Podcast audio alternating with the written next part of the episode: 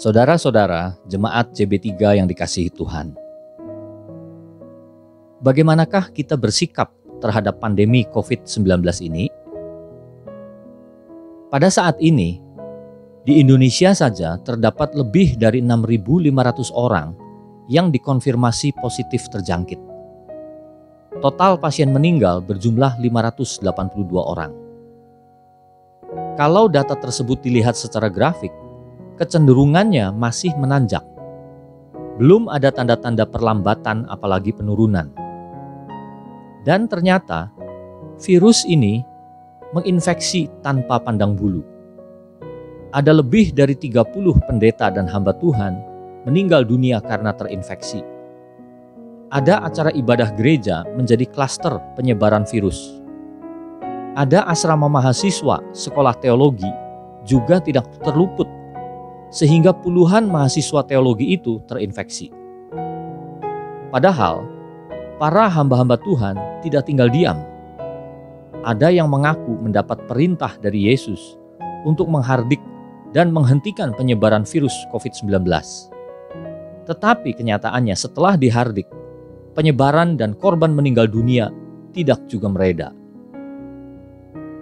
Banyak hamba-hamba Tuhan yang membagikan nubuatan, penglihatan, dan membagikannya di media-media sosial, disertai pesan-pesan beraneka ragam. Mereka memakai kutipan-kutipan ayat-ayat Alkitab. Bahkan beberapa ayat menjadi favorit dan dijadikan seolah-olah sebagai mantra penolak bala.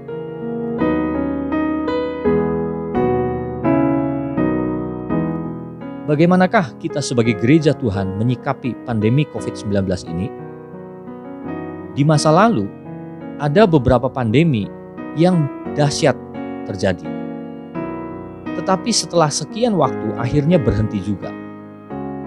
Pertanyaannya, apakah pandemi COVID-19 kali ini akan berhenti hanya pada saat sudah waktunya berhenti?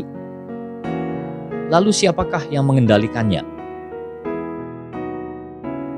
Di Cina sendiri, nampaknya memang pandemi ini sudah dikendalikan. Dan khususnya di Wuhan, tidak ada lagi laporan kasus baru. Beberapa negara seperti Singapura dan Israel juga nampaknya cukup berhasil menahan penyebaran kasus positif COVID-19 ini. Tetapi kalau dihitung di seluruh dunia, peningkatan jumlah kasus positif COVID-19 terus berjalan dengan angka kasus positif saat ini sudah mencapai lebih dari 2,3 juta dan lebih dari 160 ribu pasien telah meninggal dunia. Pertanyaannya, mengapa Tuhan tidak segera menghentikan pandemi COVID-19 ini? Lalu apakah sebenarnya rencana Tuhan bagi kita di balik pandemi ini? Saudara-saudara, bagi Tuhan, tidak ada kejadian di dunia yang dibiarkannya tanpa tujuan. Dengan kata lain, Tuhan tidak pernah kehilangan kontrol. Tuhan tidak pernah kehilangan posisi.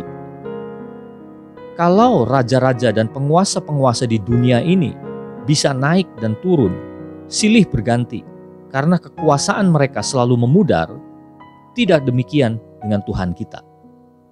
Tuhan tidak pernah berubah Tuhan tidak pernah memudar karena dia selalu duduk di tahtanya dengan penuh kuasa dan mengendalikan segala sesuatu.